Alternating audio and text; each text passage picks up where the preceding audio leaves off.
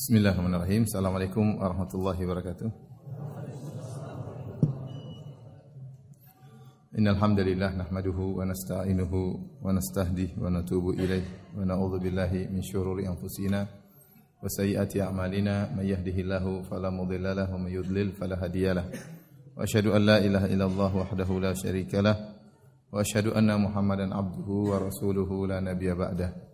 يا أيها الذين آمنوا اتقوا الله حق تقاته ولا تموتن إلا وأنتم مسلمون فإن أصدق الحديث كتاب الله وخير الهدى هدى محمد صلى الله عليه وسلم وشر الأمور محدثاتها وكل محدثة بدعة وكل بدعة ضلالة وكل ضلالة في النار Hadirin dan hadirat yang dirahmati oleh Allah Subhanahu wa taala, kita melanjutkan pembahasan kita sampai pada surat Al-Munafiqun ya. Insyaallah kita akan berusaha mengambil faedah-faedah dari surat ini ya. Uh, di antara hal yang menunjukkan akan pentingnya surat ini yaitu Ibn Abbas menyatakan kana Nabi sallallahu alaihi wasallam yaqra'u fi salatil Jum'ah surat Al-Jum'ah wal Munafiqin. Bahwasanya Nabi sallallahu alaihi wasallam setiap salat Jumat atau sering dalam salat Jumat beliau membaca rakaat pertama surat Al-Jum'at, rakaat kedua surat Al-Munafiqin. Jadi setiap pekan hampir Nabi SAW dalam salat Jumat membaca dua surat ini. Dan ini menunjukkan pentingnya dua surat ini, surat Al-Jum'ah maupun surat Al-Munafiqin. Yang di mana dalam surat Al-Munafiqin atau Al-Munafiqun ya, menjelaskan tentang bahayanya orang-orang munafik. Dan kita tahu bahayanya orang-orang munafik terus mengintai kita. Ya. Jadi sejak zaman Nabi SAW sampai zaman sekarang.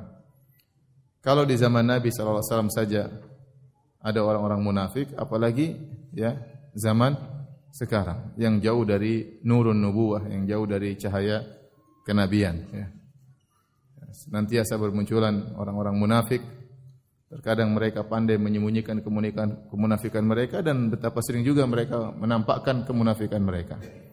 Menampakkan kezindikan mereka. Pertama di zaman sekarang ini nampak benar orang-orang yang benci dengan syariat Islam namun KTP-nya KTP Islam. Hati mereka benci dengan syariat Islam, tetapi KTP-nya KTP Islam. Itulah orang-orang munafik zaman zaman sekarang. Taib hadirin dan hadirat yang dirahmati Allah Subhanahu wa taala, ya. Uh, surat Al-Munafiqin atau surat Al-Munafiqun adalah surat Madaniyah, ya. Sebagaimana sering kita sampaikan, surat Madaniyah itu surat yang turun setelah Nabi berhijrah ke kota Madinah. Karena di Mekah tidak ada orang-orang munafik. Orang munafik baru muncul tatkala Nabi di kota Madinah. Ya. E, kemunculan mereka setelah terjadinya perang Badar. Jadi waktu Nabi SAW tiba di kota Madinah, maka ada tiga komunitas di kota Madinah. Ada komunitas orang Yahudi yang terdiri atas Bani Qainuqa, Bani Nadir, ya, dan Bani Quraidah. Kemudian komunitas kaum muslimin, kemudian komunitas kaum musyrikin. Kaum musyrikin ini adalah suku Aus dan suku Khazraj yang belum masuk Islam. Adapun suku Aus dan suku Khazraj yang masuk Islam, maka menjadi komunitas kaum muslimin dikenal dengan kaum Ansar. Nah, masih ada orang-orang di antara mereka yang belum masuk Islam sehingga mereka adalah komunitas orang-orang musyrikin. Pemimpin mereka adalah Abdullah bin Ubay bin Salul. Kemudian Nabi SAW mendakwai mereka dan mereka tidak mau masuk Islam. Sampai akhirnya terjadi perang Badar pada tahun 2 Hijriah di mana seribu kaum musyrikin datang ke kota Madinah dan bertemu di Badar terjadi peperangan dan akhirnya kaum Quraisy pun kalah. Kemenangan diperoleh oleh kaum muslimin. Tatkala kaum muslimin menang, 300 orang bisa mengalahkan 1000 orang, maka Orang-orang musyrikin yang masih ada di kota Madinah ketakutan. Akhirnya mereka pun berlindung dengan masuk Islam. Padahal mereka masih benci kepada Islam. Jadilah mereka dari musyrik menjadi munafik. Dari musyrikin berubah menjadi apa? Munafik. Siapa pemimpinannya? Pemimpinnya adalah Abdullah bin Ubay bin Salul. Kenapa dia tidak mau beriman? Jelaskan dalam tarikh bahwasanya dia hasad kepada Nabi sallallahu alaihi wasallam. Karena sebelum Nabi sallallahu alaihi wasallam datang ke kota Madinah, suku Aus dan suku Khazraj ingin mengangkat dia sebagai pemimpin mereka.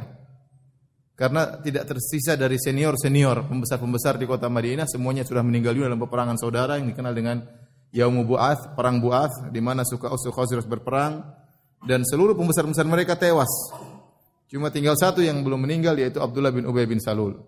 Sehingga mereka suka Aus Khazraj bersepakat karena dia satu-satunya yang senior yang tersisa, maka akan diangkat menjadi pemimpin mereka. Ternyata Islam masuk dalam kota Madinah, kemudian Nabi berhijrah, maka jadilah Nabi yang menjadi pemimpin kaum muslimin, pemimpin suku Aus, suku Khazraj, pemimpin kaum Ansar.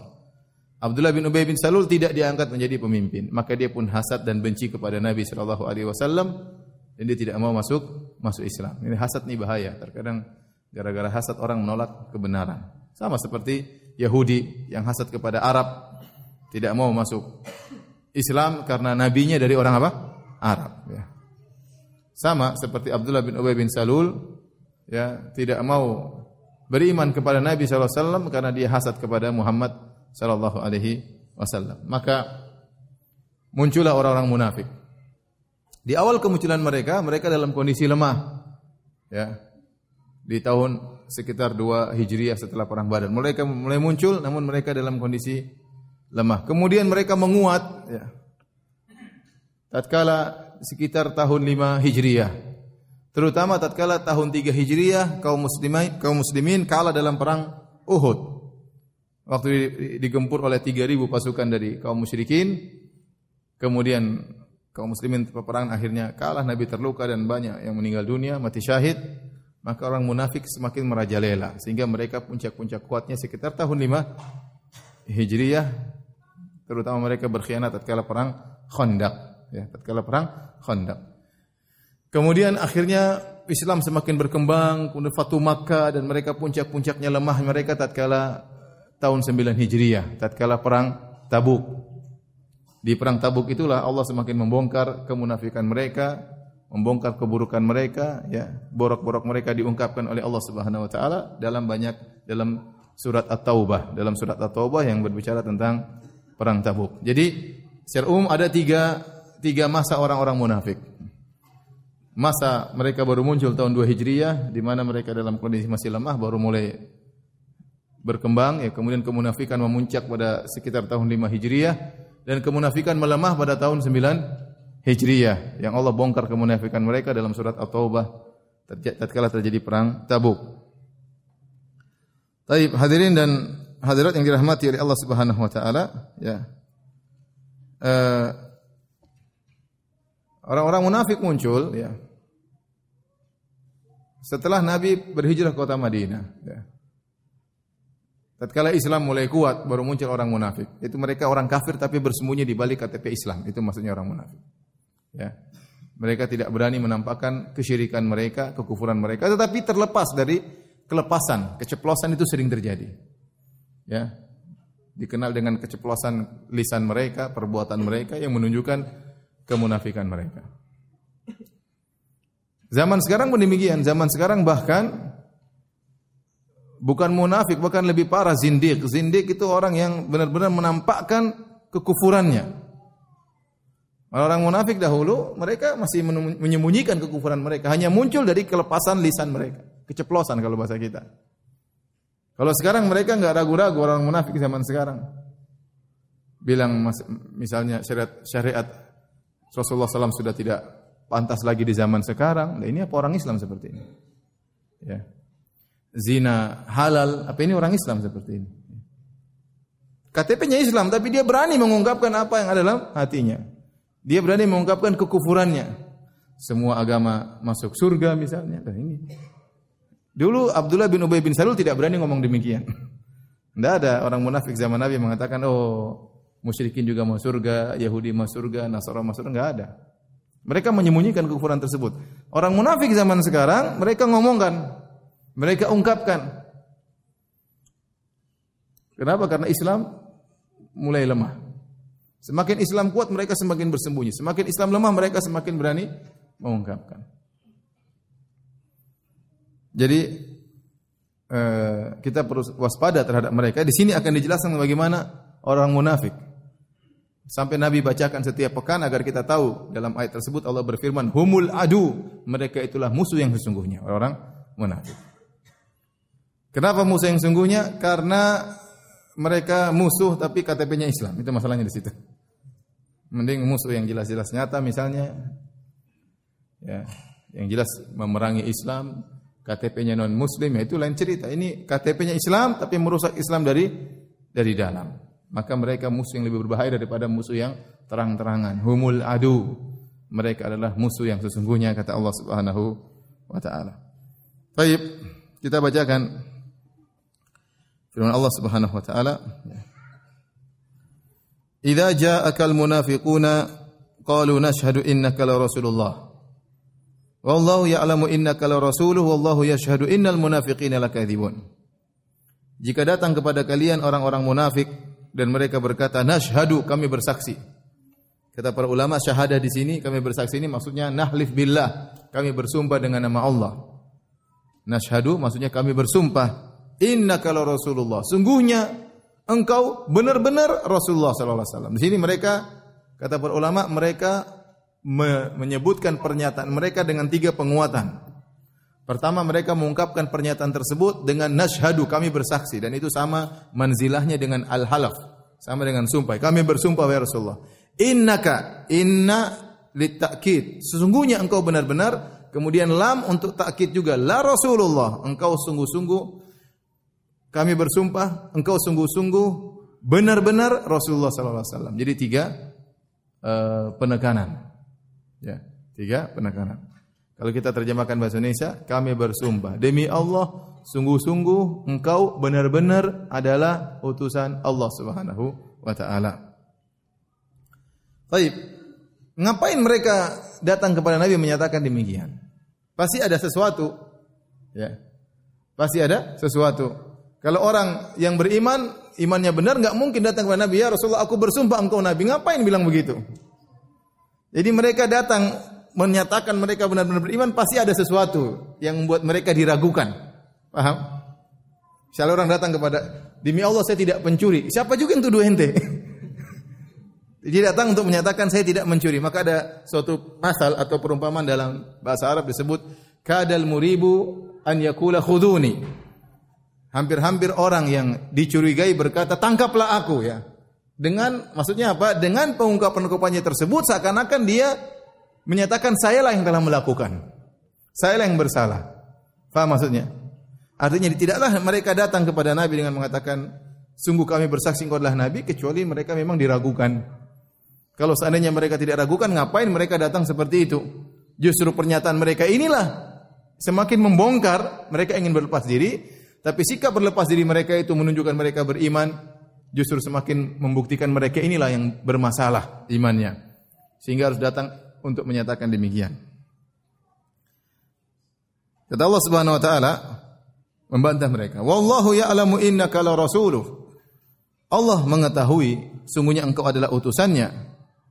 Wallahu yashhadu innal munafiqina lakadzibun. Dan Allah bantah mereka juga dengan tiga penekanan. Kata Allah, demi Allah, Allah bersaksi, Allah bersumpah, sungguhnya orang-orang munafik benar-benar pendusta. Jadi mereka menyatakan dengan tiga penekanan demi Allah sungguh-sungguh engkau Muhammad benar-benar Rasulullah Allah bantah lagi dengan tiga penekanan Allah bersaksi sungguhnya orang-orang munafik ini benar-benar apa? Pendusta.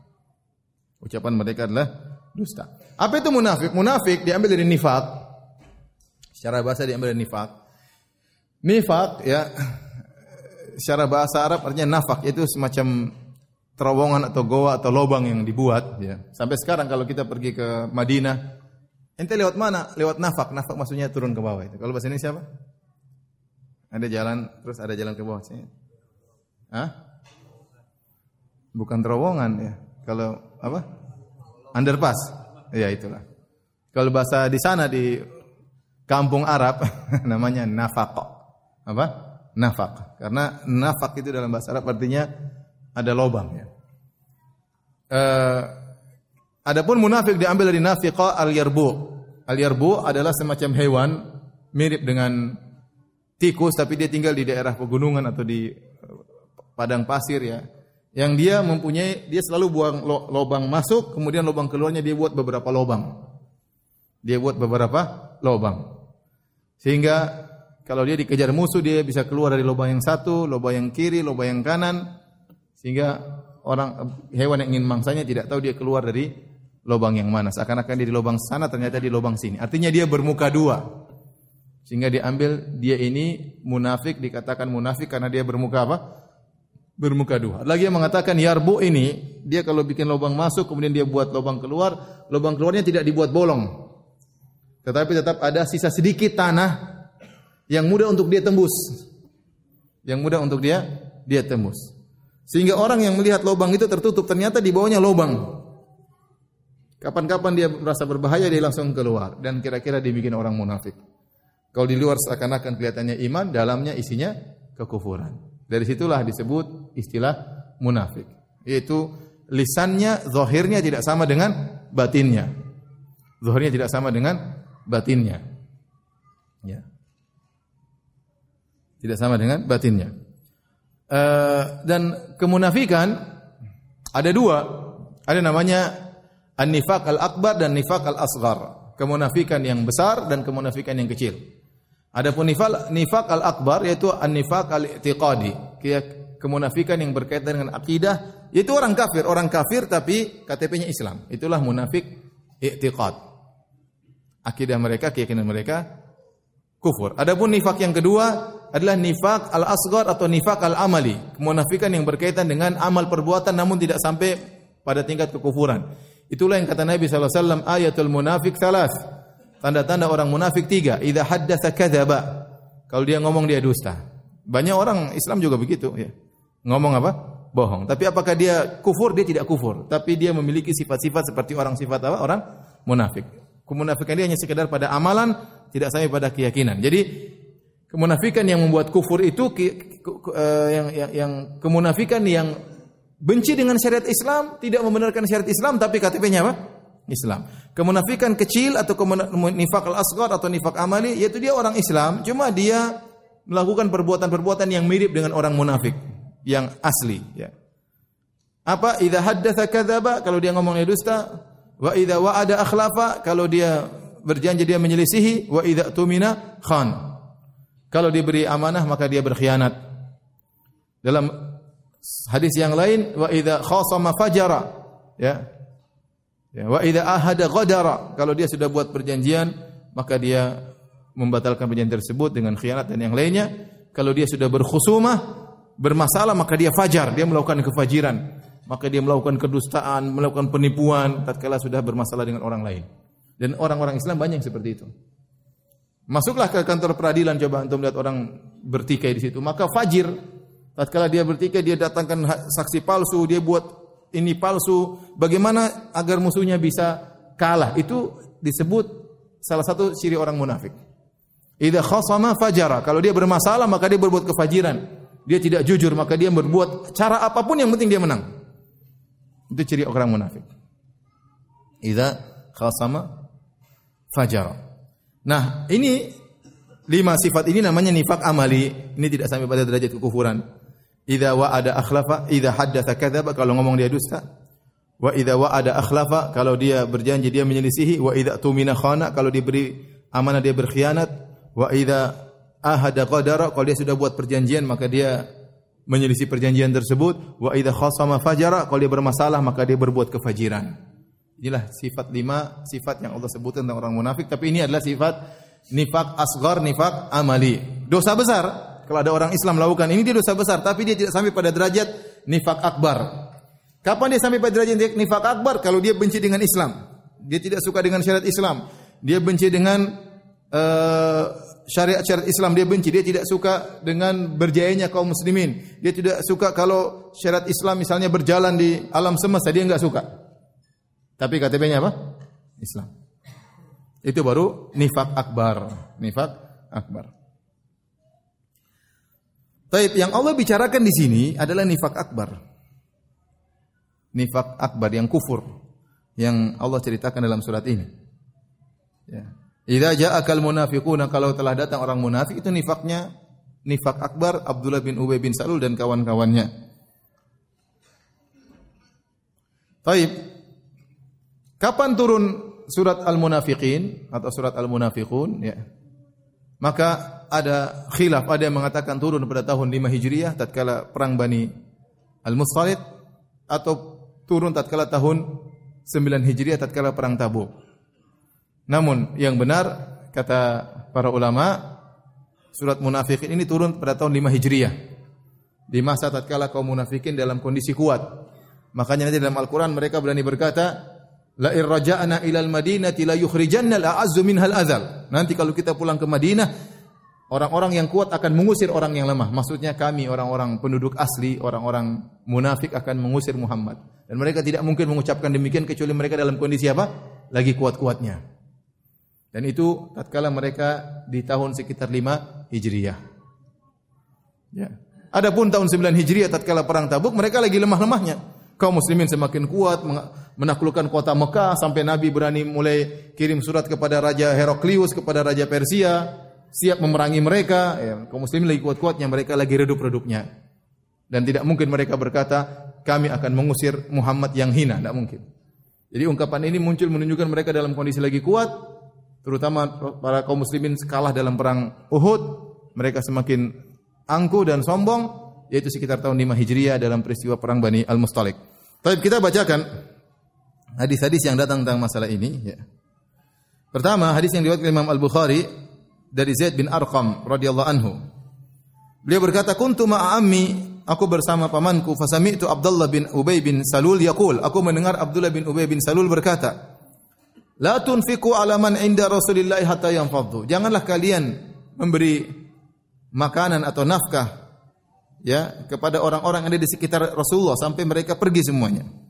Dan dia juga berkata, la irja'na ilal madinati la yukhrijanna la azzu minhal adal. Kalau nanti kita pulang dari perang ini menuju kota Madinah, kita yang kuat akan mengusir yang lemah. Maksudnya Muhammad lemah, kita kuat. Kita akan usir dia dari kota Madinah. Kita suruh dia pulang kampung ke kota Mekah sana. Dia akan pendatang.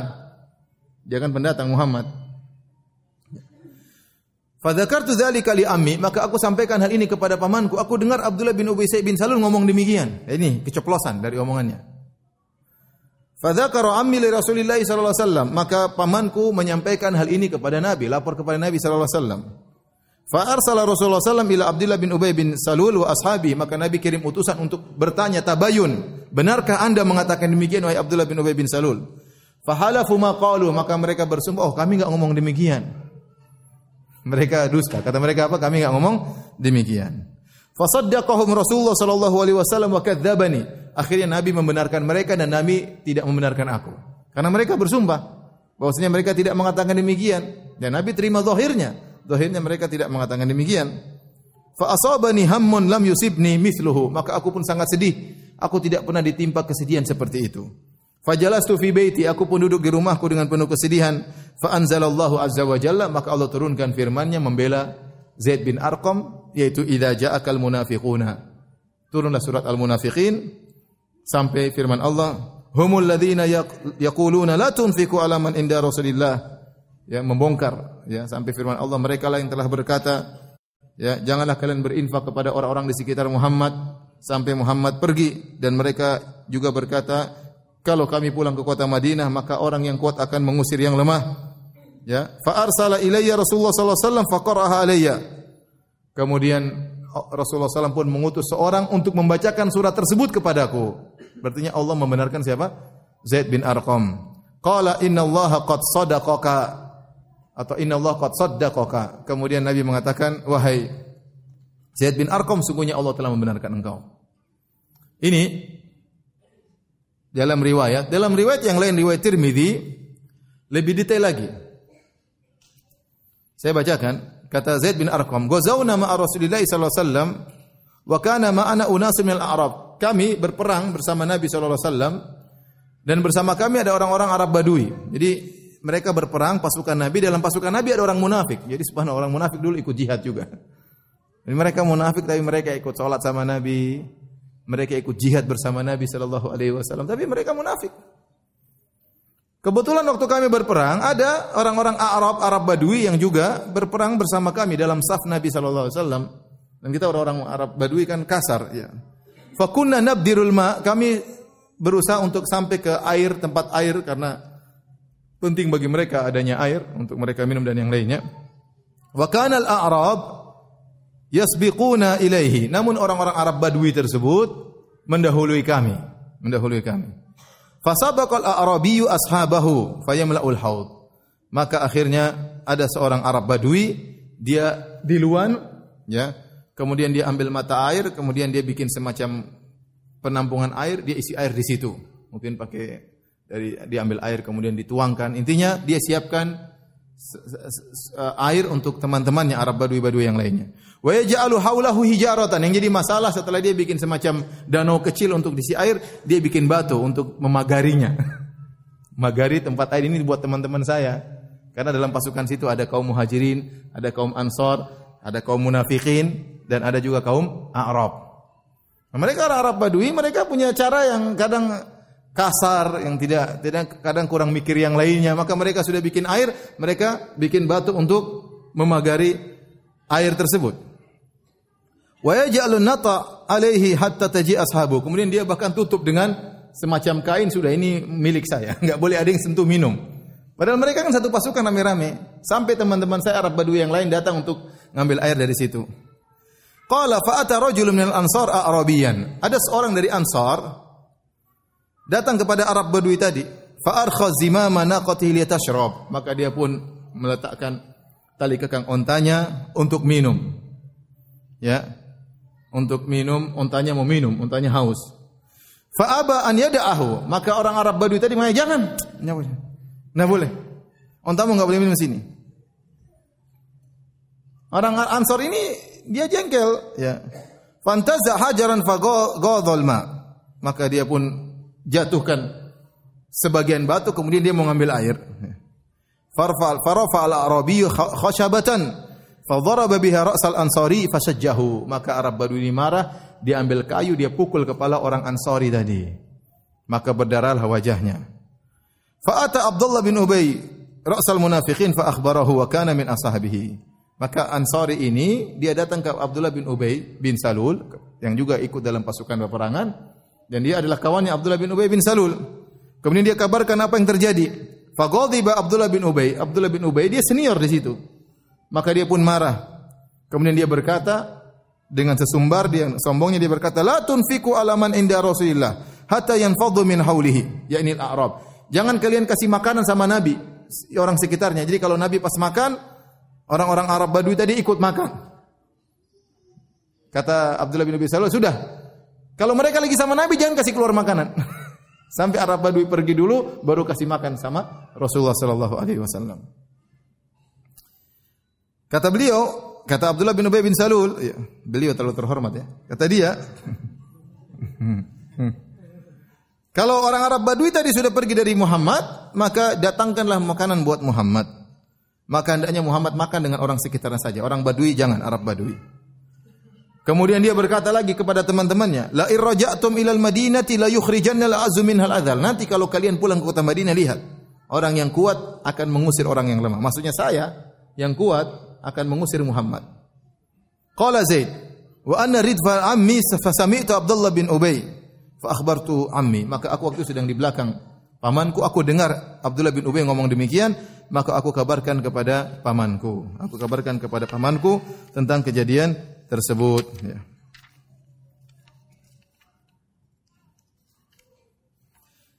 Kemudian pamanku akhirnya mengabarkan kepada Rasulullah SAW sebagaimana tadi telah kita sampaikan, maka Rasulullah SAW pun mengirim utusan kepada Abdullah bin Ubay bin Salul untuk mengecek. Ternyata dia bersumpah dia mengatakan saya tidak mengatakan demikian. Maka Rasulullah SAW membenarkan dia dan Rasulullah SAW mendustakan aku. Maka pamanku berkata datang kepadaku dengan berkata, ya, Tidaklah kau menghendaki kecuali Rasulullah SAW memarahimu dan mendosakan engkau dan juga orang-orang munafik marah kepada engkau. Apa yang kau lakukan itu salah. Gara-gara kau ngelapor ini, akhirnya Nabi marah sama engkau, Nabi menyalahkan engkau dan orang munafik pun menyalahkan engkau. Ya. Fawaka alayya min jur'atihim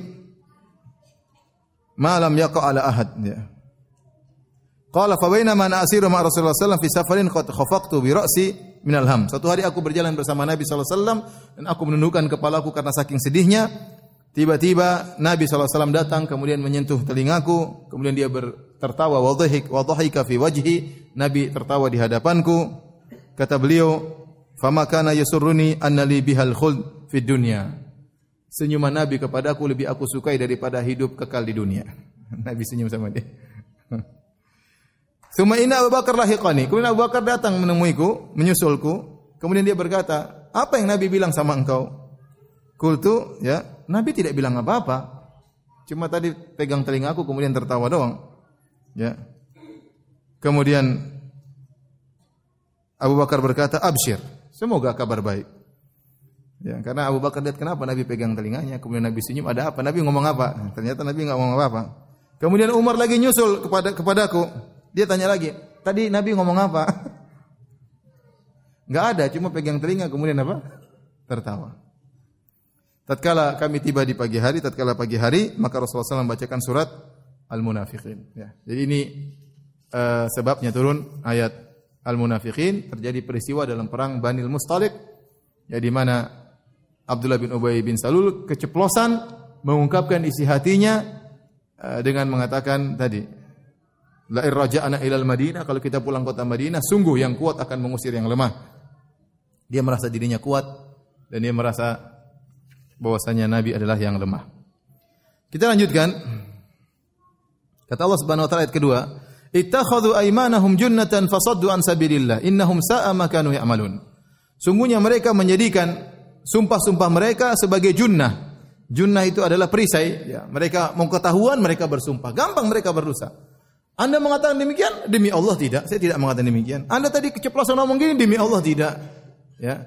Abdullah bin Ubay bin Salul dengan mudah ya kemudian uh, membela diri dengan sumpah palsu ya. Sebagian qiraah ittakhadhu imanahum junnatan. Mereka menjadikan iman mereka sebagai perisai. Artinya mereka pura-pura menjadi orang beriman agar mereka terlindungi.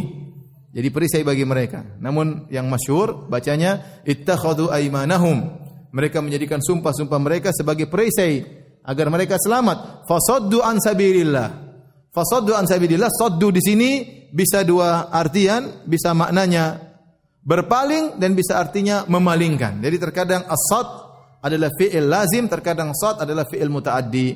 Ini yang tahu yang cuma bisa bahasa Arab ya. Ya, intinya kalau kita artikan secara bahasa Indonesia, asad di sini bisa artinya mereka pun berpaling dari mengingat Allah atau mereka memalingkan orang, menghalangi orang agar tidak mengingat Allah Subhanahu wa taala. Itu kerjaan orang munafik. Dia sendiri berpaling dari mengingat Allah dan dia pun menghalangi orang agar tidak mengingat Allah Subhanahu wa taala. Ya orang-orang munafik zaman sekarang pun demikian. Dia tidak mau menegakkan syariat Islam dan dia memalingkan orang agar tidak menjalankan syariat Islam. Ya, agar berbalik justru membenci syariat Islam. Itu kerjaan mereka. Innahum sa'a ma kanu ya'malun dan sungguh ya buruk apa yang telah mereka kerjakan. Sungguh buruk apa yang telah mereka kerjakan. Para hadirin Allah Subhanahu wa taala, di sini ada sebagian masalah fikih yang disebutkan oleh Imam Al-Qurtubi rahimahullah tentang makna nashhadu. Qalu nashhadu innaka la rasulullah. Orang munafik berkata, kami bersaksi. Nah, kata sebagian ulama, kalau orang sudah mengatakan saya bersaksi, itu maknanya saya bersumpah. Saya bersumpah. Apalagi kalau dia tambah dengan nashhadu billah. Saya bersumpah dengan nama Allah. Maka orang mengatakan saya bersumpah atau saya bersaksi itu sama dengan dia telah bersumpah, ya. Maka jangan dia berdusta. Ya.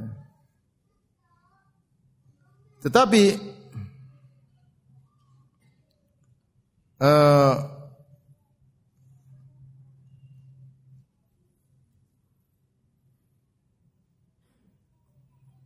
kalau dia mengucapkan dengan jelas, misalnya dia mengatakan asyhadu billah, aku dia mengatakan aqsamtu billah, aku bersumpah dengan nama Allah. Ya, misalnya mengatakan ahlifu billah, ada billah billahnya semua itu berarti sumpah. Hukumnya apa? Hukum sumpah. Seperti mengatakan azam tu billah, aku berazam dengan nama Allah. Itu semuanya sumpah. Dan ini hukumnya adalah sumpah. Kalau dia melanggar, ya maka dia harus membayar kafarah sumpah. Ya. Tetapi kalau dia mengatakan ashadu tanpa ada billahnya, dia mengatakan azam tu, ya dia mengatakan ahlif tanpa ada kalimat billah dengan nama Allah, maka kata para ulama dilihat kalau niatnya adalah bersumpah dengan nama Allah maka dianggap sumpah. Ya. Kalau dia tidak berniatnya dengan nama Allah maka tidak dianggap sumpah. Maka sumpah itu yang jelas kita ada mengatakan dengan nama Allah. Kalau bahasa Indonesia kita bilang saya bersaksi dengan nama Allah, berarti sedang apa? Bersumpah. Tapi kalau saya bersaksi saja, ya ini masih ada kemungkinan. Tergantung niatnya. Apa niatnya sumpah atau tidak? Kalau niatnya sumpah maka sumpah, kalau enggak maka enggak. Baik, kita lanjutkan. Kata Allah Subhanahu wa taala, "Dzalika bi annahum amanu thumma kafaru fatubi ala qulubihim fahum la yafqahun." Yang demikian itu ya, karena mereka beriman kemudian mereka kafir. Kemudian Allah Subhanahu wa taala ya menutup hati mereka dikunci mati ya. Fahum la yafqahun dan mereka tidak paham. Jadi mereka ini orang munafik. Allah zalika kena yang demikian itu ya, yang demikian itu ini di ada dua tafsiran di kalangan para tafsir. Ada yang mengatakan yang demikian itu maksudnya Allah Subhanahu wa taala membongkar ya, membongkar keburukan mereka, membongkar kedustaan mereka, Allah bongkar karena mereka beriman kemudian mereka kafir. Ini tafsiran pertama. Tafsiran kedua, zalika yang demikian itu. Perbuatan mereka itu sangat buruk. Ya. Mereka mudah berdusta karena mereka sudah beriman, kemudian mereka kafir, kemudian hati mereka dikunci. Ini dua tafsiran. Saya ulangi yang pertama, zalika maksudnya Allah Subhanahu wa taala membongkar keburukan mereka, membongkar kedosaan mereka. Kenapa Allah bongkar? Karena mereka telah beriman kemudian mereka kafir lagi. Kemudian Allah kunci hati mereka. Kedua, mereka buruk amalan mereka. Kenapa? Karena memang hati mereka buruk karena mereka beriman kemudian kafir. Apa maksudnya mereka beriman kemudian kafir? Ada dua tafsiran juga. Ya. Jadi saya perlu ingatkan kalau ada khilaf dalam tafsir itu kebanyakan adalah khilaf tanawu bukan khilaf tadad. Apa khilaf tanawu? Khilaf tanawu itu khilaf sudut pandang tapi tidak kontradiktif. Berbeda dengan khilaf dalam masalah fikih. Kebanyakan khilaf dalam masalah fikih adalah khilaf tadad, kontradiktif. Satu bilang haram, satu bilang halal, satu bilang sunnah, satu bilang bid'ah. Benar-benar kontradiktif. Tapi kalau khilaf dalam tafsir kebanyakan beda sudut pandang. Contohnya misalnya apa itu ihdinas siratal mustaqim? Apa itu jalan yang lurus? Maka ada khilaf. Ada yang mengatakan jalan yang lurus maksudnya Muhammad sallallahu alaihi wasallam. Ada yang mengatakan jalan yang lurus maksudnya Al-Qur'an. Ada yang mengatakan jalan yang lurus adalah surga. Ada yang mengatakan jalan yang lurus adalah sunnah Nabi sallallahu alaihi wasallam. Ada yang mengatakan jalan yang lurus adalah Abu Bakar dan Umar. Ini semua tidak ada khilaf, ini semuanya benar. Tetapi cara mengungkapkan yang berbeda, nah khilaf seperti namanya khilaf tanawwu. Khilaf yang cuma beda sudut pandang tapi tidak berkontradiktif. Nah, khilaf dalam tafsir banyak seperti itu. Contohnya, seperti firman Allah, "Dzalika bi annahum amanu tsumma kafaru." Yang demikian itu karena mereka beriman kemudian mereka kafir. Apa maksudnya mereka beriman kemudian mereka kafir? Ada yang mengatakan maksudnya mereka beriman secara zahir tetapi kafir dalam batin. Itu orang munafik. Lisannya beriman, mengaku Nabi adalah seorang rasul tapi hatinya kafir. Ada yang ada yang mengatakan dzalika bi annahum amanu tsumma kafaru, maksudnya mereka di antara mereka dulu ada yang benar-benar beriman, Kemudian karena tergoda dengan kekufuran dan kesyirikan akhirnya murtad. Tetapi waktu murtad KTP-nya masih Islam. Tetapi waktu murtad KTP-nya masih Islam jadilah orang munafik. Tapi Allah tahu kekufuran tersebut. Kata Allah fatubi ala qulubihim. Gara-gara mereka beriman kemudian mereka kafir akhirnya Allah kunci hati mereka. Fahum la yafqahun dan mereka tidak mengerti memahami apa yang terbaik bagi mereka. Orang munafik tidak tahu kalau mereka beriman lebih baik bagi mereka di dunia maupun di akhirat. Ya, mereka menyangka dengan mereka menjadi munafik mereka lebih selamat. Ternyata mereka lebih terpuruk. Lebih baik mereka jadi orang Islam yang sungguhnya. Ya, mereka menyangka orang munafik kapan-kapan dia bisa ah, siapa tahu orang Islam kalah nanti kita tinggal gabung sama orang kafir. Jadi mereka bermuka dua, ya. La yafqahun mereka tidak paham bahwasanya dalam keimanan mereka yang sungguhnya itulah keselamatan bagi bagi mereka. Taib hadirin dan hadirat yang rahmati Allah Subhanahu wa taala. Ingat firman Allah fatubi ala qulubihim Allah pun kunci hati mereka. Dan inilah sebabnya sebabnya kenapa orang munafik itu tidak bisa beriman kepada Rasulullah SAW karena hati mereka telah dikunci. Bayangkan apa yang kurang untuk mereka. Mereka lihat langsung Nabi sallallahu alaihi wasallam. Mereka hadir langsung pengajian Nabi sallallahu alaihi wasallam. Mereka langsung dengar kiroah Nabi sallallahu alaihi wasallam, salat di belakang Nabi sallallahu alaihi wasallam. Mereka lihat mulianya akhlak Nabi sallallahu alaihi wasallam. Mereka lihat bagaimana ayat-ayat turun, mukjizat-mukjizat Al-Qur'an mereka lihat. dan mereka menghadiri perang-perang Nabi sallallahu alaihi wasallam. Apalagi yang kurang? Tetapi tidak beriman. Tetapi tidak beriman. Artinya segala sebab yang membuat mereka harusnya beriman sudah ada. Segala sebab yang mereka membuat mereka harusnya beriman sudah ada. Tapi mereka tidak beriman. Ini menunjukkan hidayah di tangan Allah Subhanahu wa taala. Ya. Hidayah di tangan Allah Subhanahu wa taala. Ya. ya bisa jadi ada seorang misalnya tinggal di Madinah, selalu mungkin bahkan kuliah di Madinah atau kuliah di Mekah ya.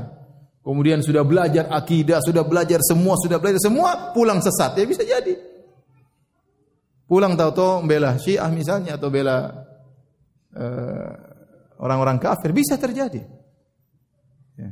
Yang lebih parah daripada itu orang-orang munafik. Ngajinya sama siapa? Ngajinya sama Nabi SAW. Bukan ngaji sama dosen-dosen lagi, ngajinya sama Nabi SAW.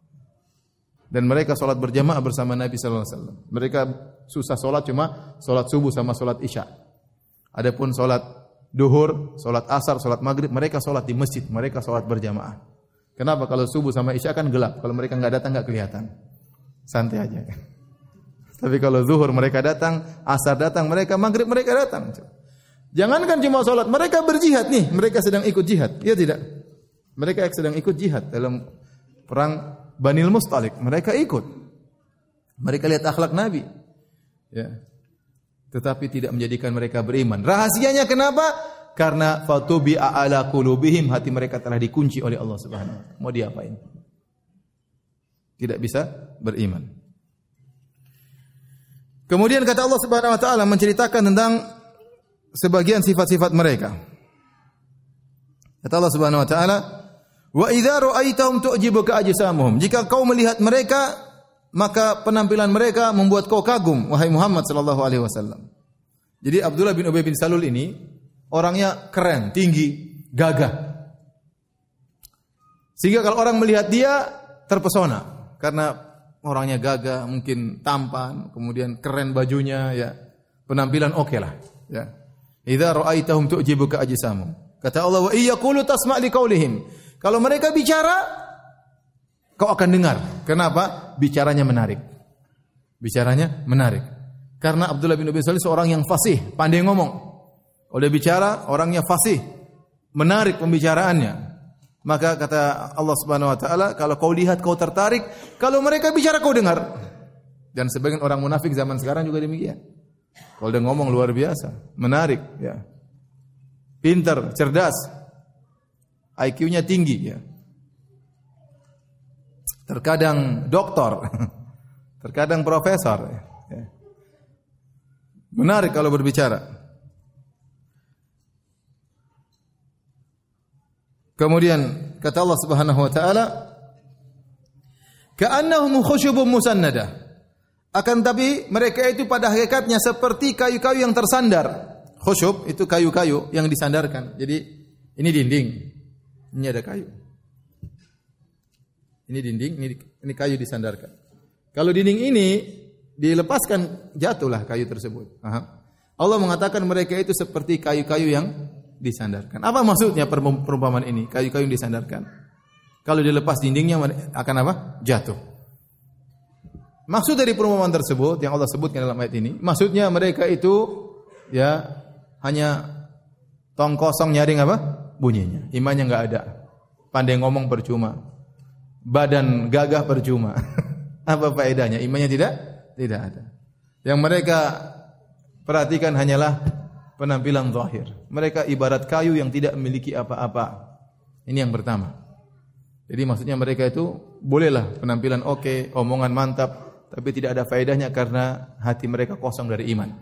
Yang kedua, maksudnya kata para ulama ya seperti perkataan Ibnu Atiyah dalam uh, Al-Muharrar Al-Wajiz dalam tafsirnya maksudnya dia ini membutuhkan yang lainnya kalau dindingnya dilepas maka dia akan jatuh demikian orang munafik dia pasti bekerja sama dengan orang-orang luar bekerja sama orang Yahudi bekerja sama dengan orang-orang yang lain ingin menghancurkan Islam dari dalam sampai sekarang pun demikian orang munafik ada zaman sekarang ingin merusak Islam dari dalam dia butuh bantuan dari orang kafir Bahkan kalau mereka sudah membuat satu kesatuan terkadang diberi penghargaan dari orang kafir. Bahkan dikasih proyek, suruh nulis yang aneh-aneh. Nanti dikasih duit. Sama orang apa? Kafir. Buat tulisan tentang kesamaan gender antara laki-laki dengan perempuan, ya.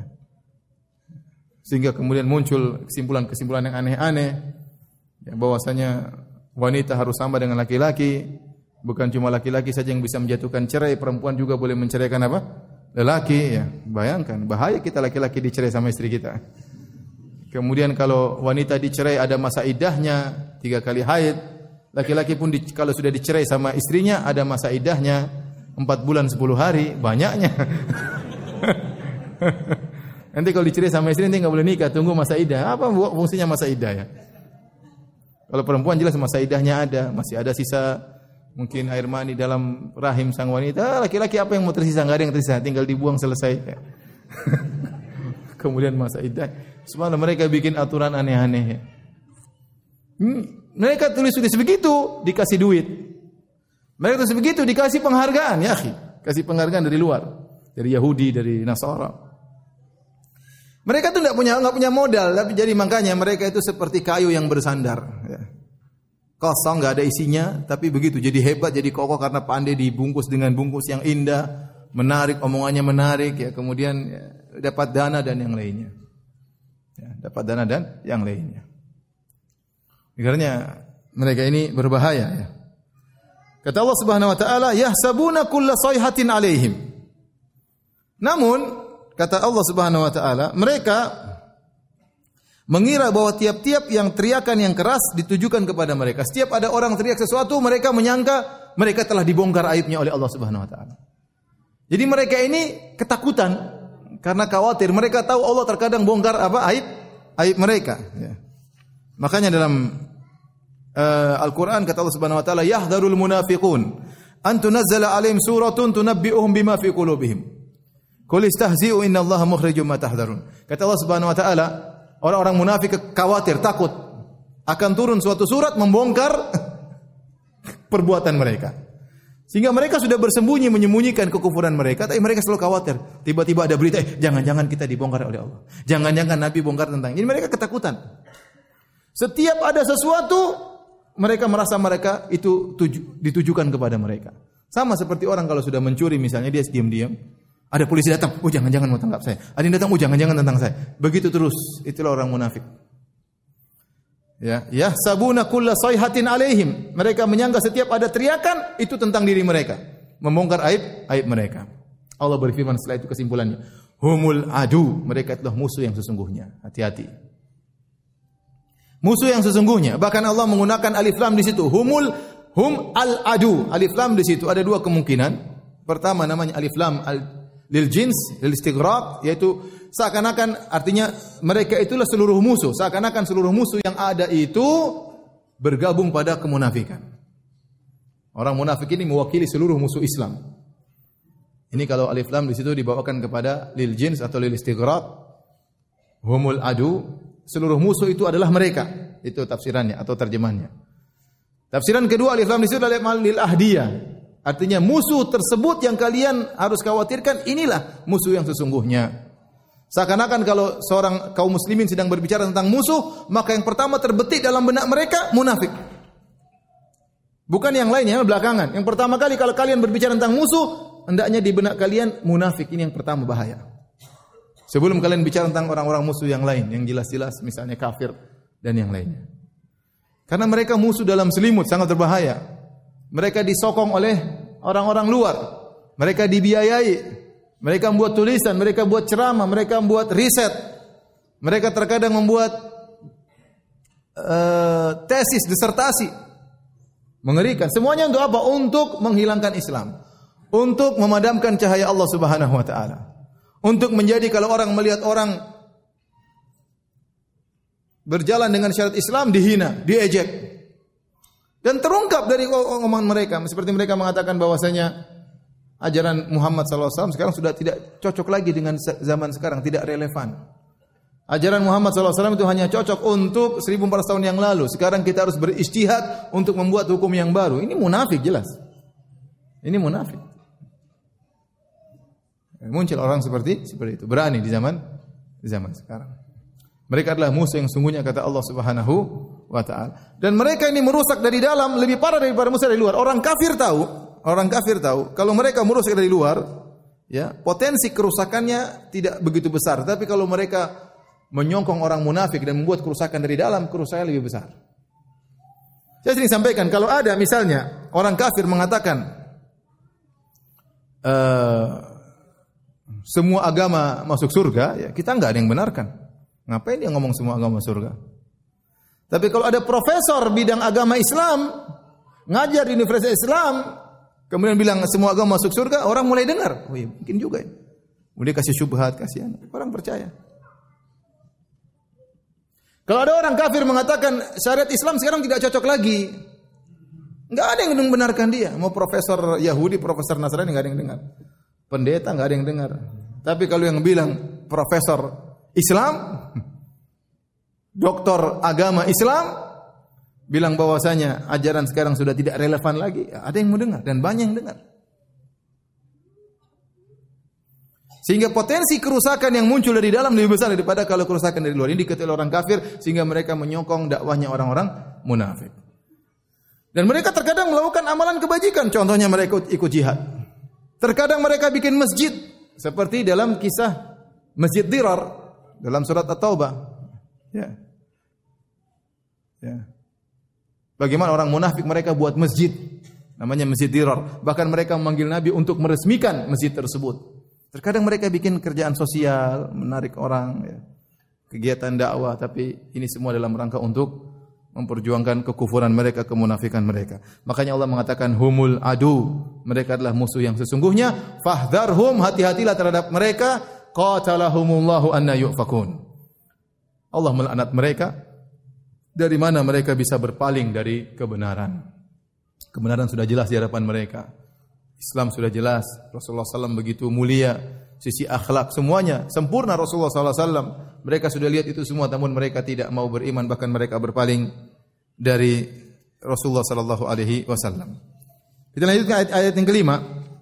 Wa idza qila lahum ta'alu yastaghfir lakum Rasulullah lawaw ru'usahum. Jadi jika, jika dikatakan kepada mereka, kemarilah agar Rasulullah SAW memohonkan ampunan buat kalian, Lawau ru'usau mereka palingkan leher mereka. Mereka palingkan wajah mereka. Lawau pakai tasjid. Ada lawau, ada lawau. Ya. Benar-benar mereka palingkan wajah mereka. Wa ra'aitahum yasudduna wa hum mustakbirun. Dan engkau akan melihat mereka berpaling sambil menyombongkan diri. Ini berkaitan dengan kisah yang tadi. Kisah yang tadi ya. Dalam riwayat yang lain, dalam juga riwayat uh, Tirmidzi tapi diriwayatkan dari Jabir bin Abdullah, kalau tadi dari Zaid bin Arqam, ini cerita mirip dalam kasus yang sama, tapi dari jalur sahabat yang lain yang juga ikut dalam perang tersebut yaitu Jabir bin Abdullah beliau berkata kunna fi ghazat yaitu ghazwah Banil Mustalik. Kami dalam peperangan dalam perangan Banil Mustalik yaitu eh, peperangan melawan Banil Mustalik fakasa rajulun minal muhajirin rajulun minal ansar. Maka terjadi kasus ada seorang dari lelaki dari kaum muhajirin dia menendang kaki seorang dari kaum Ansar. Faqala al-muhajiri Ya lal muhajirin. Akhirnya mereka bertengkar. Akhirnya yang orang muhajirin berteriak, "Wahai kaum muhajirin." Yang Ansari berkata, "Wahai kaum Ansar." Kaum Ansar maksudnya penduduk kota Madinah. Penduduk kota Madinah. Fasami adzalika Nabi sallallahu alaihi wasallam. Nabi mendengar sudah terjadi dua kubu, kaum muhajirin kaum Ansar gara-gara pertikaian. Maka Nabi marah Nabi berkata, "Ma balu dakwal jahiliyah?" Kenapa ada seruan-seruan jahiliyah? Ya. Dalam riwayat kata Nabi sallallahu alaihi wasallam, "Da'uha fa innaha muntinah." Buang itu seruan-seruan tersebut, itu adalah seruan-seruan yang bau busuk. Kata Nabi, busuk, jangan jangan dipakai lagi. Jadi setiap ada seruan-seruan, wahai ini, tidak boleh dalam Islam. Kita semua kaum muslimin. Kalau seorang menyerukan, padahal nama muhajirin itu nama yang syar'i. Nama ansar juga nama yang syar'i. Namun tatkala nama tersebut diangkat untuk memusuhi yang lain, maka tidak boleh dalam Islam. Apalagi nama yang tidak syar'i kemudian diangkat-angkat untuk saling bermusuhan. Yang menunjukkan ada kefanatisme kemudian menjadi bermusuhan. Kata Nabi sallallahu alaihi da'uha. Karena nama-nama tersebut diangkat dalam rangka bermusuhan kata Nabi sallallahu alaihi wasallam da'uha fa muntinah, tinggalkanlah nama-nama tersebut. Jangan kalian angkat-angkat karena itu adalah panggilan-panggilan yang bau busuk. Kemudian Abdullah bin Ubay bin Salul mendengar tentang kejadian tersebut, ya, maka dia berkata, "Au qad au qad fa'aluha." Apakah mereka telah berani melakukan perkara buruk terhadap kaum Ansar? Ya, karena dia dari golongan penduduk kota Madinah, dia menganggap dirinya kaum kaum Ansar. Kaum Muhajirin berani, mereka datang jauh-jauh dari Mekah, kemudian tinggal di tempat kita, kita yang ngayomi mereka, mereka pendatang, kemudian mereka berani mengganggu kita. Gampangannya demikian. Berani mereka berani mengganggu kita. Ya. Wallahi la irja'nil madinati la yukhrijanna al-azm minhal adal. Demi Allah kalau kita pulang kota Madinah, kita akan usir mereka orang muhajirin yang miskin-miskin tersebut. Maka Umar mendengar perkataan Abdullah bin Ubay bin Salul. Kemudian dia berkata, "Ya Rasulullah, da'ni adrib unuqa hadzal munafik." Ya Rasulullah, biarkan aku penggal kepala Abdullah bin Ubay bin Salul. Kata Nabi, "Da'hu." Jangan. Jadi berita tersebar sampai kepada Umar. Kata Nabi, "La yatahaddatsun nas anna Muhammad daqtul ashabahu." Jangan kau bunuh dia. Jangan sampai orang akhirnya berbicara bahwasanya Muhammad telah membunuh sahabat-sahabatnya. Karena secara zahir Abdullah bin Ubay bin Salul ini kaum Ansar. Secara zahir KTP-nya Islam, secara zahir dia sahabat Nabi SAW. Kalau Nabi bunuh dia akan terjadi citra yang buruk bahwasanya Muhammad telah membunuh apa? Sahabatnya. Jadi seorang tetap berusaha menjaga citra Islam. Jangan seperti orang-orang ISIS ya kemudian bunuh sana bunuh sini. Ya. Ini orang munafik saja yang pantas untuk dibunuh tidak dibunuh. Karena di balik pembunuhan dia akan merusak citra Islam. Nabi tidak ingin citra Islam rusak. Bahwa Muhammad telah membunuh apa? sahabatnya sendiri. Ya. Akhirnya mereka waktu pulang datanglah orang-orang dari kaum Ansar yang satu suku dengan Abdullah bin Ubay bin Salul. Kemudian mereka berkata kepada Abdullah bin Ubay bin Salul, "Wahai Abdullah bin Ubay bin Salul, pergilah kepada Rasulullah sallallahu alaihi wasallam agar Rasulullah SAW mohon ampun buat engkau." Mereka hendak ngapain? Mereka palingkan wajah mereka seakan-akan Abdullah bin Usail berkata, "Ngapain saya minta, minta Muhammad minta amkan ampun buat saya? Wong saya tidak salah." Dia palingkan wajahnya dengan penuh apa? Kesombongan. Ya, seakan-akan siapa sih Muhammad? Dia kan pendatang. Kemudian saya suruh datang kepada dia agar dia mohonkan ampun buat saya. Enggak, ya. Saya enggak mau. Itulah maksud dari ayat ini. Ya, kalau dikatakan kepada mereka, datanglah kepada Nabi agar Nabi mohon ampunan buat engkau, buat kalian, maka mereka memalingkan wajah mereka. Kata Allah Subhanahu wa taala ayat yang ke-6, "Sawa'un 'alaihim astaghfarta lahum am lam tastaghfir lahum la lahum." Wahai Muhammad, sama saja. Terhadap mereka sama saja. Apakah engkau mohonkan ampunan buat mereka? Atau kau tidak mohon ampunan buat mereka, Allah tidak akan ampuni mereka. Percuma karena mereka orang kafir, orang munafik. Dalam ayat yang lain kata Allah Subhanahu wa taala, "Istaghfir lahum aw la tastaghfir lahum." In tastaghfir lahum sab'ina marratan fala yaghfirullahu lahum. Dzalika bi annahum kafaru billahi wa rasulih. Wallahu la yahdil qaumal fasiqin. Kata Allah sama saja kau mohon ampunan buat silakan mohon ampun buat mereka wahai Muhammad atau kau tidak mohon ampun buat mereka wahai Muhammad Meskipun kau mohon ampun buat mereka 70 kali, Allah tidak akan ampuni mereka. Kenapa? Karena mereka kafir kepada Allah dan Rasulnya. Dan Allah tidak beri petunjuk kepada orang yang fasik. Jadi ini dalil kalau orang munafik meninggal tidak boleh kita doakan dia. Kalau kita tahu tidak boleh kita doakan ampunan. Kalau kita tahu dia benar-benar apa? Munafik. Kita tahu dia benci sama Islam. Kita tahu dia yang mencerca syariat Islam. Ya udah jangan jangan solatin dia dan jangan doakan doakan dia. Karena dia munafik. KTP-nya saja Islam tapi dia benci terhadap Islam.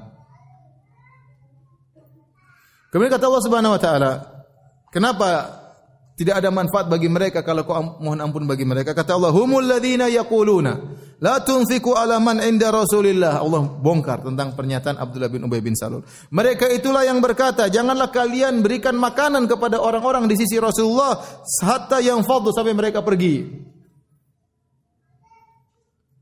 Dan ini saya di perkataan Abdullah bin Ubay bin Salul, jangan kasih makan orang Arab Badui tadi sampai mereka pergi. Ya. Yang berkata satu orang, Abdullah bin Ubay bin Salul, tapi Allah mengatakan humul ladina, mereka itulah. Orang-orang telah mengatakan demikian-demikian. Padahal yang ngomong cuma satu orang.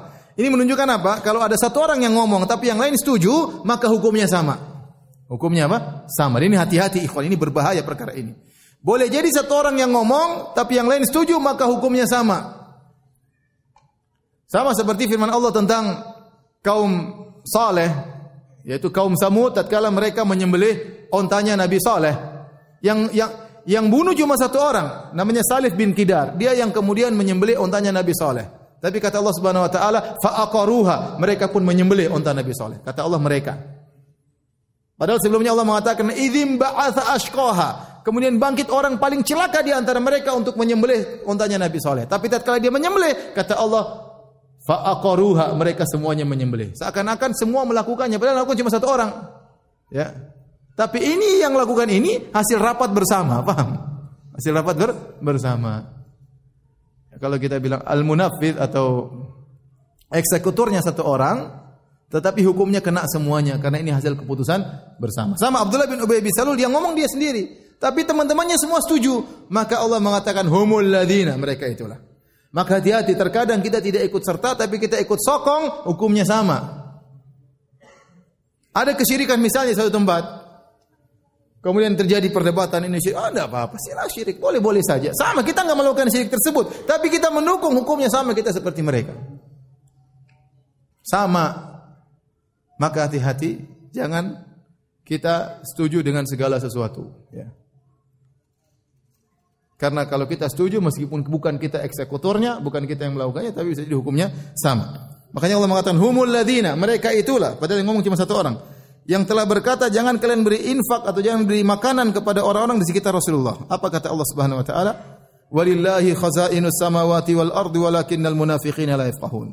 Sungguhnya perbendaharaan langit dan bumi adalah milik Allah semata, kan tapi orang-orang munafik tidak paham. Emang kalau kalian tidak kasih makan kepada pengikut Rasulullah SAW, kemudian mereka mati kelaparan, perbendaharaan langit dan bumi milik siapa? Milik Allah. Allah yang kasih makan mereka kalau kalian tidak kasih, kasih makan. Sebenarnya saya berapa kali ya, saya turun dari apa naik pesawat akan mendarat. Saya sering lihat Jakarta dengan kepadatannya. Rumah begitu banyak dempet-dempet lagi. Pernah saya foto juga, padahal saya tidak suka foto-foto ya. saya bikin status tapi ya sudahlah buat saya sendiri. Saya bilang orang padat seperti itu manusia banyak semua, tapi semuanya makan. Makan tiga kali. Pagi makan nasi uduk, Siang makan nasi apa sore? Subhanallah. Siapa yang kasih rezeki kepada mereka begitu banyak manusia? Tidak ada sawah ladang di situ, tidak ada peternakan di situ. Itu manusia padat kayak gitu jutaan di Jakarta. Jakarta jumlahnya berapa coba? Kalau pagi katanya berapa juta, kalau malam lebih sedikit ya. Karena orang pulang kerja ya. Kalau pagi semua dari dari Bekasi, Depok semua tumpah di Jakarta. Mungkin kalau pagi belasan juta, kalau malam mungkin lebih kurang. Tapi siapa yang kasih makan mereka semua itu? Kalau bukan Allah Subhanahu wa taala. Semuanya makan, semuanya kenyang alhamdulillah, ya. Oleh karenanya, apa kalian orang munafik menyangka kalau kalian tidak kasih makan kepada pengikut Rasulullah SAW kemudian mereka kemudian binasa tidak kemudian mati dan yang lainnya? Kata Allah, "Walillahi khazainus samawati wal ard." Sungguhnya perbendaharaan langit dan bumi hanyalah milik Allah Subhanahu wa taala walakinnal munafiqina la yafqahun. Akan tapi orang-orang munafik tidak paham.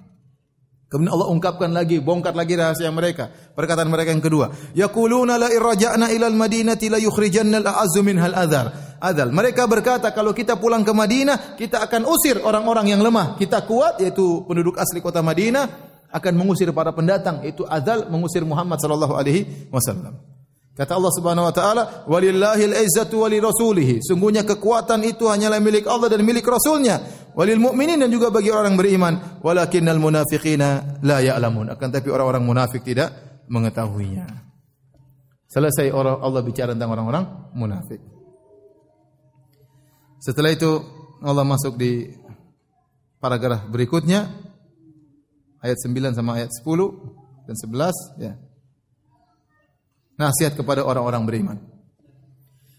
Kata Allah Subhanahu wa taala, "Ya ayyuhalladzina amanu, la tulhikum amwalukum wala auladukum an dzikrillah." Wahai orang yang beriman. Khitab pembicaraan ditujukan kepada orang beriman. Jangan sampai harta kalian dan anak-anak kalian melalaikan kalian. Yang buat kita lalai itu apa? Harta dan anak-anak. Makanya kata Allah Subhanahu wa taala, "Al-malu wal banuna zinatul hayatid dunya." Sungguhnya harta dan anak-anak itu perhiasan dunia. Betapa senang kita terhadap harta. Manusia memang diciptakan punya tabiat cinta kepada harta. Punya harta banyak senang dia. Kemudian suka dengan anak-anak, sayang sama anak, minta ini, minta itu kita belikan kalau kita punya punya duit. Kita kerja kerja apa namanya banting tulang ya. banting tulang apa? Peras keringat istilah kita untuk menyenangkan apa? Anak-anak. Terkadang ibunya tidak begitu kita pikirkan. Kita pikirkan apa? Anak-anaknya. Udahlah. Memang al malu wal banuna zinatul hayatid dunya. Ya, bahwasanya harta dan anak-anak perhiasan dunia. Benar. Hati-hati jangan sampai membuat kalian lalai. Ya. La tulhikum amwalukum wala auladukum. Ya, membuat kalian lalai harta kalian dan anak kalian. An dari mengingat Allah Subhanahu dari ketaatan. Jangan sampai harta dan anak kalian membuat kalian lalai dari menjalankan kewajiban, dari dari menjalankan sunnah-sunnah Nabi sallallahu alaihi wasallam. Zikrillah di sini maksudnya taatillah, umum, mencakup yang fardu ataupun yang sunnah kata para ulama.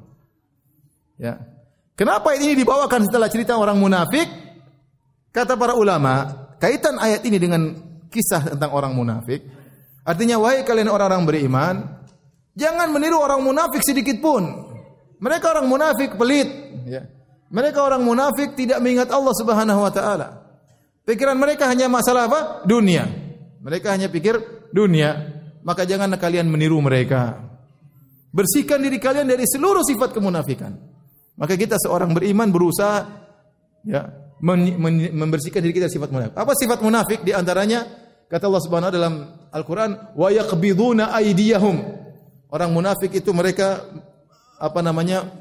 menutup tangan mereka. Maksudnya mereka menggenggam tangan mereka, mereka pelit, tidak mau berinfak. Ya, tidak mau ber, berinfak. Itu ciri-ciri orang munafik. Maka Allah tegur, kalian jangan seperti mereka, tidak mau apa? Berinfak. Ciri orang munafik tadi sudah kita sebutkan, ada lima. Kalau ngomong apa? Berdusta. Kalau berjanji apa? Menyelisihi. Kemudian apa? Kalau beri amanah, berkhianat. Kalau buat perjanjian, berkhianat juga, mengingkari. Kalau lagi bertengkar, lagi bermasalah, fajir, curang. Ini sifat orang munafik. Ente jangan ikuti sama sama sekali. Bersihkan dari hati Anda dari segala bentuk kemunafikan. Bersihkan perbuatan Anda dari seorang munafik. Orang muslim kalau ngomong benar, komitmen. Orang muslim kalau janji dia kerjakan. Ya, jangan suka dusta ya. Omong sini janji sana, obrol sini, obrol sana, akhirnya banyak dusta. Di antara sifat orang-orang munafik, wa yaqbiduna aydiyahum, mereka pelit, maka Allah tegur, wahai orang beriman jangan kalian seperti mereka. Di antara sifat mereka adalah pelit. La tulhikum amwalukum wala auladukum an dzikrillah. Jangan sampai harta kalian anak kalian buat kalian lalai dari mengingat Allah Subhanahu wa taala. Wa may yaf'al dzalika fa ulaika humul khasirun. Barang siapa yang melakukannya, sungguh mereka adalah orang-orang yang merugi. Orang-orang yang merugi. Setelah itu Allah berfirman, "Wa anfiqu mimma razaqnakum min qabli an ahadakumul maut." Berinfaklah dari rizki yang Allah berikan kepada kalian. Allah tidak menyuruh kita berinfak seluruhnya, tapi sebagian dari rezeki kalian. Yang itu wajar mungkin dilakukan oleh seorang. Kalau seorang disuruh infak seluruhnya, hatinya berat. Siapa yang kerja 24 jam kemudian seluruh artinya seluruh hasilnya dia kasihkan kepada Allah. Tidak semua orang seperti itu. Kita tidak seperti Abu Bakar yang menginfakkan seluruh apa? hartanya. Ya. Bahkan tatkala sebagian sahabat ingin menginfakkan seluruh hartanya, Nabi bilang jangan. Kenapa? Karena imannya tidak sampai seperti iman Abu Bakar. Umar saja yang imannya luar biasa, hanya mampu menginfakkan setengah hartanya. Kenapa? Karena manusia dibuat cinta kepada harta. Saat Abi Waqqas tatkala ingin berwasiat dengan lebih dari sepertiga, ditegur oleh Nabi, "Jangan, sepertiga sudah banyak." Ka'ab bin Malik radhiyallahu taala tatkala dia taubat, dia ingin menginfakkan seluruh hartanya, kata Nabi, "Jangan, jangan seluruhnya." Kenapa iman mereka tidak sampai seperti siapa? Abu Bakar radhiyallahu anhu. Ya. Intinya infakkan sebagian. Abu Bakar seluruh harta dia infakkan. Antum kalau ingin jadi Abu Bakar praktek gampang, tinggal ATM antum semua kumpul semuanya terus ente kasih ke Ustaz Firanda, Ustaz, seluruhnya. Apa yang kau tinggalkan untuk anak dan istrimu? Aku tinggalkan Allah dan Rasulnya. Sementara saya pernah ngisi pengajian terus ada pertanyaan, Ustaz, saya kemarin infak sekian-sekian. Saya menyesal Ustaz terlalu banyak.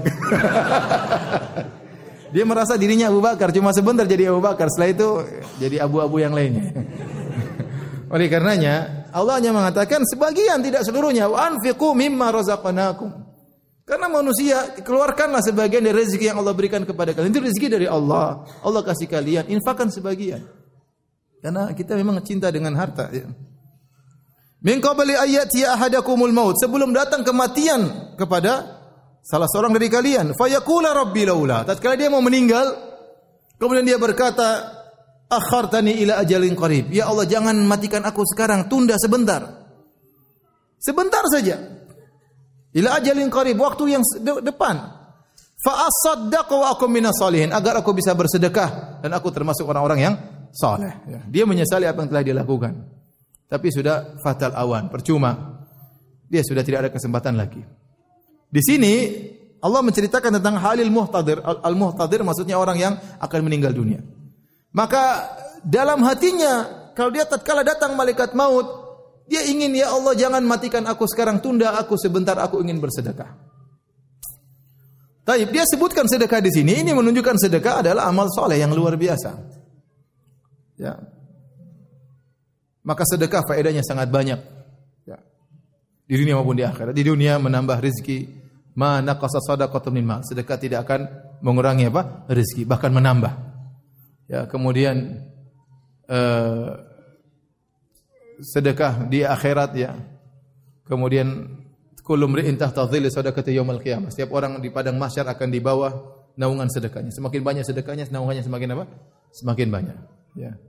Inna sadaqata sir tudfi ghadabar rabb. Sungguhnya sedekah yang dikeluarkan diam-diam, tidak ada yang tahu, akan meredupkan kemurkaan Allah Subhanahu wa taala. Apalagi sedekah tersebut ternyata jadi sedekah jariah. Dia bangun masjid, dia apa menyebarkan ilmu, dia cetak buku dan macam-macam, maka dia sudah meninggal pahala terus apa? Mengalir. Ini keistimewaan apa? Sedekah. Bahkan kemudian dia bisa berbuat baik kepada orang-orang sudah meninggal, kepada orang tuanya, kepada kawannya, pada gurunya dengan bersedekah atas nama mereka. Sedekah manfaatnya banyak. Maka ini orang tatkala dia mau meninggal dia berangan-angan untuk bisa bersedekah. Namun bukan berarti jangan sampai ada yang mengatakan sedekah lebih afdal daripada salat, sedekah lebih enggak. Ayat ini menunjukkan akan pentingnya sedekah, namun bukan berarti lebih afdal daripada yang lainnya. Karena sebagian orang mengatakan, kenapa mayat ini orang yang mau mati ini ini orang bukan sudah meninggal kemudian yang hidup lagi. Enggak, ini ini konteks ayat jangan salah paham. Konteks ayat ini orang sedang akan meninggal apa? Dunia. Malaikat maut sudah datang maka dia berangan-angan untuk ditunda kematiannya. Bukan dia sudah mati kemudian minta kembali tidak ya. Tapi dia ingin ditunda kematiannya supaya dia bisa bersedekah. Kenapa dia hanya sebutkan sedekah di sini? Mungkin karena dia melakukan kesalahan dia tidak bersedekah. Karena ayat-ayat sebelumnya berkaitan dengan apa? Sedekah. Maka dia menyesal kenapa waktu masih hidup dia tidak bersedekah. Kenapa dia tidak bersedekah? Saya dapat cerita seorang saya cerita. Jadi ada seorang lelaki dia sayang sama keluarganya. Maka kemudian dia pergi di mall atau di supermarket dia melihat ada anggur yang enak. Dia ingat, oh keluarga saya suka anggur. Namun dia ada kegiatan maka dia beli, kemudian dia suruh orang kirim ke rumahnya. Kemudian dia lanjutkan kegiatannya. Setelah itu dia pulang, agak terlambat. Kemudian dia makan, dia bilang sama istrinya, "Mana anggur yang tadi saya kirim?" "Waduh, kita sudah habiskan." "Kok bisa?" "Aduh, kita lupa sama antum." Langsung dia kaget. Dalam hatinya, "Saya masih hidup saja, ente sudah lupa sama saya." Gimana kalau sudah mati? Akhirnya dia baru sadar. Kemudian dia bangkit, kemudian dia beli tanah, kemudian dia bangun masjid. Ini masjid tidak akan lupa sama saya. Allah akan ingat selalu kepada dia. Artinya, ya orang bersedekah itu penting untuk dirinya sendiri. Dia sayang pada anak-anaknya, sayang pada istrinya, tapi dia harus sayang pada dirinya juga. Maka dia harus berbanyak sedekah untuk aset dia di akhirat, di akhirat kelak. Ya. Maka orang ini berangan untuk bersedekah karena mungkin sebelum ayat sebelumnya menunjukkan dia mungkin lalai dalam bersedekah maka dia pun ingat kenapa dulu saya tidak bersedekah. Fa asaddaqa wa akum minas salihin. Kalau kau tunda kehidupanku ya Allah, aku akan menjadi orang-orang yang saleh. Ya seperti perkataan yang lain Rabbir ji'un. Mayat berkata Rabbir ji'un, ya Allah kembalikan aku la'alli a'malu salihan fi ma tarakt. Semoga aku bisa beramal soleh pada perbuatan amal soleh yang aku tinggalkan dahulu. Kata Allah, "Wala yu'akhirallahu nafsan idza ja'a ajaluha." Dan jika telah datang ajal, maka Allah tidak akan menunda satu jiwa pun. Tidak akan ditunda, nggak mungkin. Datang malaikat maut, udah selesai. Ya. Siapa pun anda, mau presiden, mau panglima, mau jenderal, mau raja, ya, mau jagoan, ya, mau pendekar, ya, ya. datang malaikat maut selesai urusan. Ya. Tidak akan tertunda sedikit pun. Wallahu khabirum bima ta'malun dan sungguhnya Allah Maha mengetahui atas apa yang kalian lakukan ya. Ya, orang ini tatkala ditunda kematiannya, dia minta ditunda kematiannya, dia mengatakan ya tundahkan tundalah kematian kematianku sebentar fa asaddaqa agar aku bisa bersedekah saja. Dia tidak mengatakan Ya Allah pulangkan aku sebentar tunda supaya saya bisa senang-senang lagi ketemu istri dia udah nggak pikir istrinya nggak pikir anaknya. Yang dia pikir bagaimana dia bisa apa? Selamat dengan bisa bersedekah. Allah taala alam bisawab. Demikian saja kajian kita kalau ada yang bertanya saya persilahkan.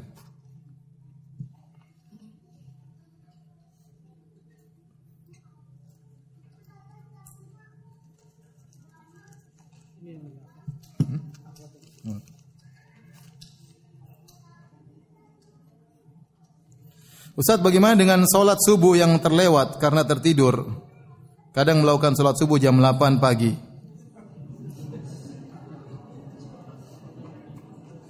Dia berdalih nggak masalah karena uzur dan ini dilakukan dia berdalih nggak masalah karena ini uzur. Tapi ini dilakukan setiap hari. Sepertinya susah buat bangun subuh. Mohon penjelasannya. Kebetulan ini terjadi dengan suami saya. Wah dan beliau ada di sini. ya akhi, ente salat subuh atau salat duha ya akhi? Enggak ada qobliyah duha ya akhi. Yang ada qobliyah apa? Subuh. Kalau orang sesekali wajar ya. Tapi kalau setiap hari ya enggak wajar, enggak beres ya. Berarti ada yang apa kabelnya yang putus harus diperbaiki. Ya, mungkin tidurnya kelamaan, terlalu malam, diperbaiki, dirubah. Enggak benar. Apakah ciri orang soleh tiap hari solat subuh di waktu duha? Tentu enggak ada ya. Sesekali semua kita mengalami. Nabi SAW juga pernah solat subuh di waktu duha. Cuma sekali dua kali. Ya. Jangan sampai orang mengatakan, ya, ya Ustaz, Nabi aja pernah solat subuh terlambat. Ya Nabi cuma sekali dua kali. Ente tiap hari. Gimana ente berdalil dengan Nabi SAW? Artinya orang biar tahu ya bahwasanya orang tidak ada yang sempurna. Terkadang dia ketiduran. Ya. Ya, siapa pun pernah ketiduran salat subuh. Tetapi kalau tiap hari berarti ada yang tidak tidak beres ya. Maka saling bahu membantu bahu antara suami dan istri ya. Ini berarti istrinya sayang sama dia ya. ya. Kalau istrinya tidak sayang dia akan biarkan suaminya biarin aja mau salat subuh jam 11 siang juga tidak apa-apa terserah. Tapi dia sayang maka dia tegur ya, maka harus kerjasama. Ya kalau bisa tidur lebih cepat ya terus pasang alarm atau istrinya yang bangunkan, sepakat sama dia. Buat kesepakatan tanda tangan bersama. Ya. Pokoknya 10 menit sebelum azan subuh sudah bangun. Kau jangan marah kalau saya siram air sama kamu ya. Tanda tangan. Harus begitu, harus dipaksa. Kalau nggak dipaksa dia nggak bisa bangun ya.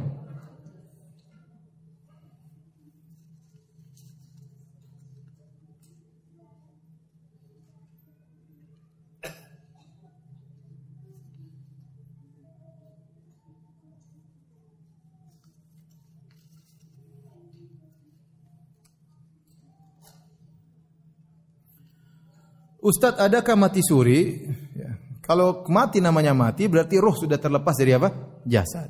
Kalau mati suri maka tidak ada berarti dia belum mati. Ya. Coba dia mengalami kondisi tapi dia belum apa? Mati. Belum ada kasus mayat apa sudah mati ruhnya sudah diambil malaikat mungkar nangkir kemudian ucul lepas kembali lagi. Itu enggak ada ya, enggak ada. Yang ada mungkin dia dihukum misalnya jantungnya berhenti sebentar tapi dia belum mati. Rohnya masih di jasadnya ya. Dia sempat hilang pikiran misalnya, mungkin terjadi. Tetapi dia belum mati. Bagaimana hukumnya Ustadz jika sementara Ustadz kajian ada juga yang bicara, cerita dari awal kajian sampai akhir. Mengganggu yang di sekitarnya. Mohon nasihat Ustadz. Anti, anti atau anda yang dengar itu nasihat langsung. Ya. Kategori akhi dari kajian.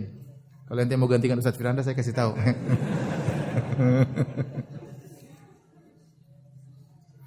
Itu namanya orang kurang menghormati ilmu ya. Saya datang jauh-jauh dari sini, ente ngobrol di sini, ngobrol di luar sana enggak usah kajian ya. ya. Kalau ente saya ke sini terus ente ngobrol dari awal sampai akhir terus buat apa ke sini ya.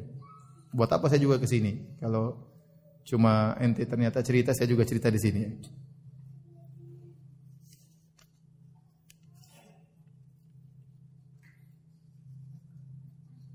kita akan diberkahi oleh Allah sesuai dengan pengagungan kita terhadap apa? Terhadap syariat Allah Subhanahu wa Sejauh mana kita mengagung syariat Allah, kita akan diberkahi oleh Allah. Sebagai sejauh mana kita meremehkan syariat Allah, kita jauh dari berkah dari Allah Subhanahu wa taala.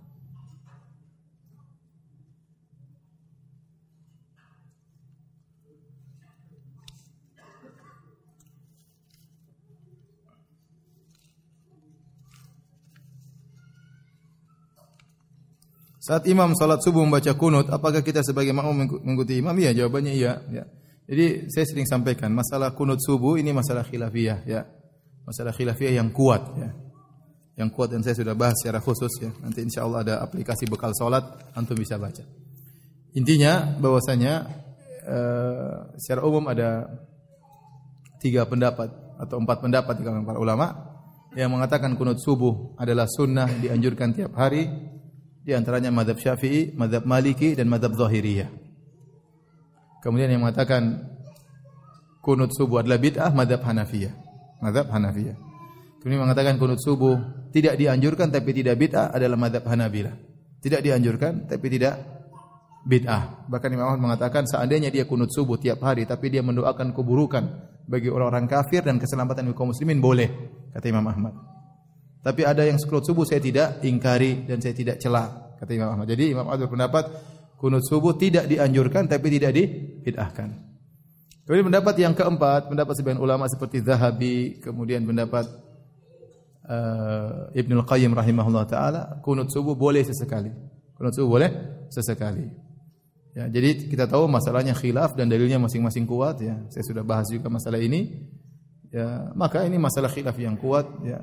Kalau ada yang kunut, maka kita ikut kunut sebagaimana pendapat Imam Ahmad bin Hambal, pendapat Syekh Islam Ibnu Taimiyah rahimahullah, pendapat Ibnu Utsaimin rahimahullah.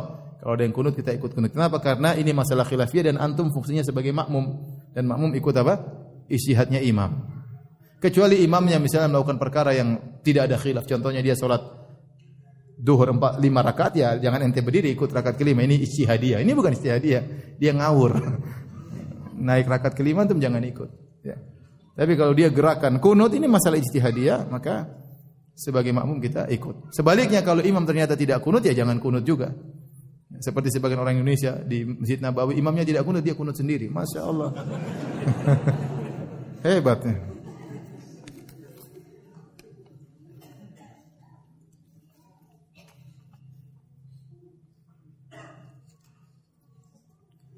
Ustaz saya waktu muda dulu sering lali berbakti kepada orang tua saya dan setelah saya ikut mengaji sekarang baru tahu bahwa apa yang saya lakukan adalah bentuk durhaka kepada orang tua. Sekarang kedua orang tua saya sudah wafat. Apa yang bisa saya lakukan sekarang untuk menebus dosa saya terhadap orang tua? Banyak istighfar, banyak doakan mereka. Makanya di antara ciri anak soleh waladun soleh yadu ulahu anak soleh yang mendoakannya. Bukti seorang itu soleh dia selalu mendoakan apa? Orang tuanya. Sekarang percuma orang tua sudah tidak bisa antum baiki secara dunia, secara materi. Kalau dulu masih hidup mungkin antum bisa ajak jalan-jalan, bisa ajak makan bareng, bisa ikut naik mobil antum yang bagus misalnya. Bisa antum safar dengan dia, pergi ke mana jalan-jalan. Waktu dia masih hidup, dia meninggal mau apa? Enggak ada. Dulu masih hidup, antum bisa pijit, antum bisa ngobrol sama dia. Udah meninggal, sudah lewat. Apalagi ya sudah yang bisa antum lakukan, istighfar kepada Allah dan banyak doakan apa? Orang. Itu yang sekarang lebih dia butuhkan di alam barzakh. Doa dari anak yang tulus yang sadar bahwasanya dia telah durhaka kepada kedua orang tuanya. Kalau ada rezeki boleh bersedekah atas nama orang tua sampai.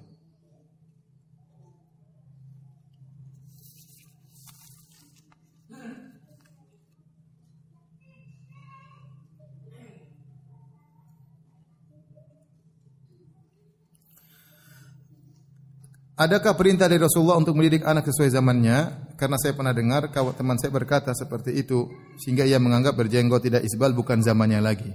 Apakah termasuk orang munafik? Enggak.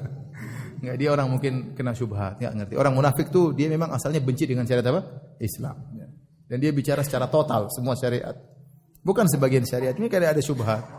Misalnya jenggot tidak pantas lagi, tapi dia tidak berbicara tentang seluruh syariat. Ya berarti dia kena apa? Syubhat. Ya, maka tidak bisa kita katakan dia orang-orang munafik. Ya, ada orang kena syubhat. Kita jelaskan ya. Bahwasanya syariat Nabi SAW berlaku setiap tempat dan setiap apa? Zaman ya.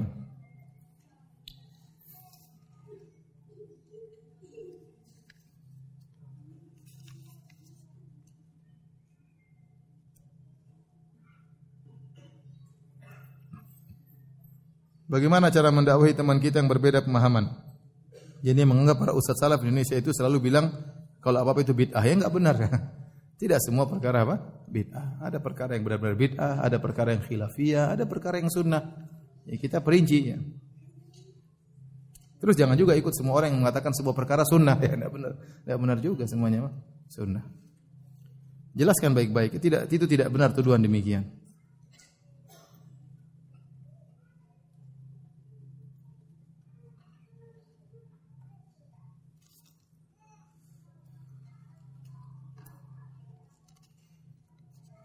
Ustadz, bagaimana jika istri tidak bisa mengelola keuangan dan selalu berbohong masalah uang?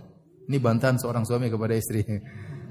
Bagaimana jika istri tidak bisa mengelola keuangan dan selalu berbohong masalah uang nafkah yang kita berikan? Jangan berikan uang antum kepada orang suka berbohong ya. Kalau antum masih berikan uang kepada orang suka berbohong, antum bahlul ya. Jangan salahkan kecuali diri ente sendiri. Kalau tuh istri suka bohong ya sudah jangan. Kalau ente tahu ente kasih uang sama istri, istri jadi mentang-mentang sok membanggang sama ente, jangan, jangan kasih. Ya. Kalau istri ente ternyata orang soleha, pandai mengatur uang, dia bisa bagi uang pada tempatnya, serahkan. Alhamdulillah berarti ente punya e, bendahara wati yang sangat baik ya. Tidak usah digaji tapi pandai mengatur apa? Uang ya. Tapi kalau ternyata dia boros, royal, tidak bisa mengatur keuangan ya. Uang sana ke sini tidak teratur maka jangan kasih kasih cukup uang yang bisa membuat dia gemuk itu sudah cukup selesai. Lebih dari itu kalau perlu dia minta sama antum, ya, perlu apa nih? Nih kasih duit. Perlu apa nih? Kasih duit ya. Dengan demikian istri nanti akhirnya merasa butuh sama antum. Tapi kalau semua uang kasih dia dia tidak merasa butuh sama antum karena sudah tiap bulan pasti dapat.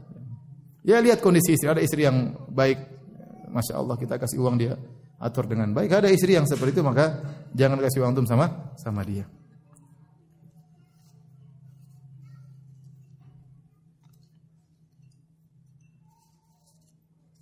Ustadz khotib di masjid dekat rumah saya pada Jumat lalu mengatakan ciri-ciri orang munafik adalah suka bilang bid'ah.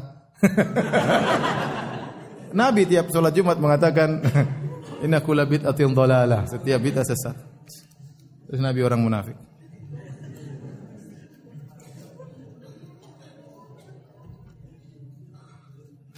Ente jangan suka nuduh orang munafik. Ini saya mau cerita tentang sifat-sifat orang munafik. Yang penting antum tahu apa menuduh si fulan munafik itu perkara besar ya. Kecuali antum punya dalil. Kalau enggak punya dalil, sebut aja dia ngawur, dia salah, bantah kesalahannya tanpa harus menempelkan apa? Munafik atau tidak.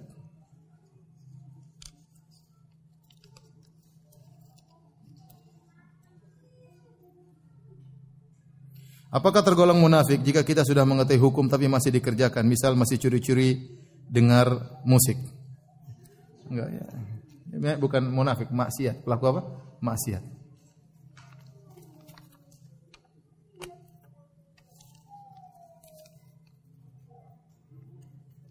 Apakah orang munafik bisa masuk surga? Bisa kalau dia bertobat.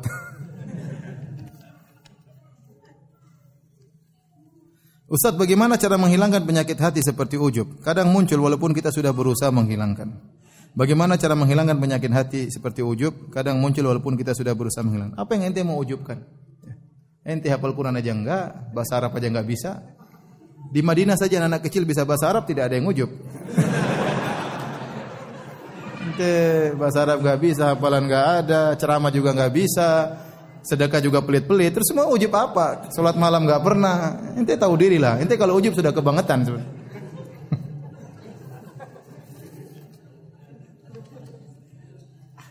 Tapi demikian saja kajian kita. Kurang lebih saya mohon maaf. Mudah-mudahan kita bisa ketemu lagi di kesempatan yang lain di kota tercinta Samarinda. Demikian Subhanakallah bihamdik asyhadu an la ilaha illa anta astaghfiruka wa atubu ilaik. Assalamualaikum warahmatullahi wabarakatuh.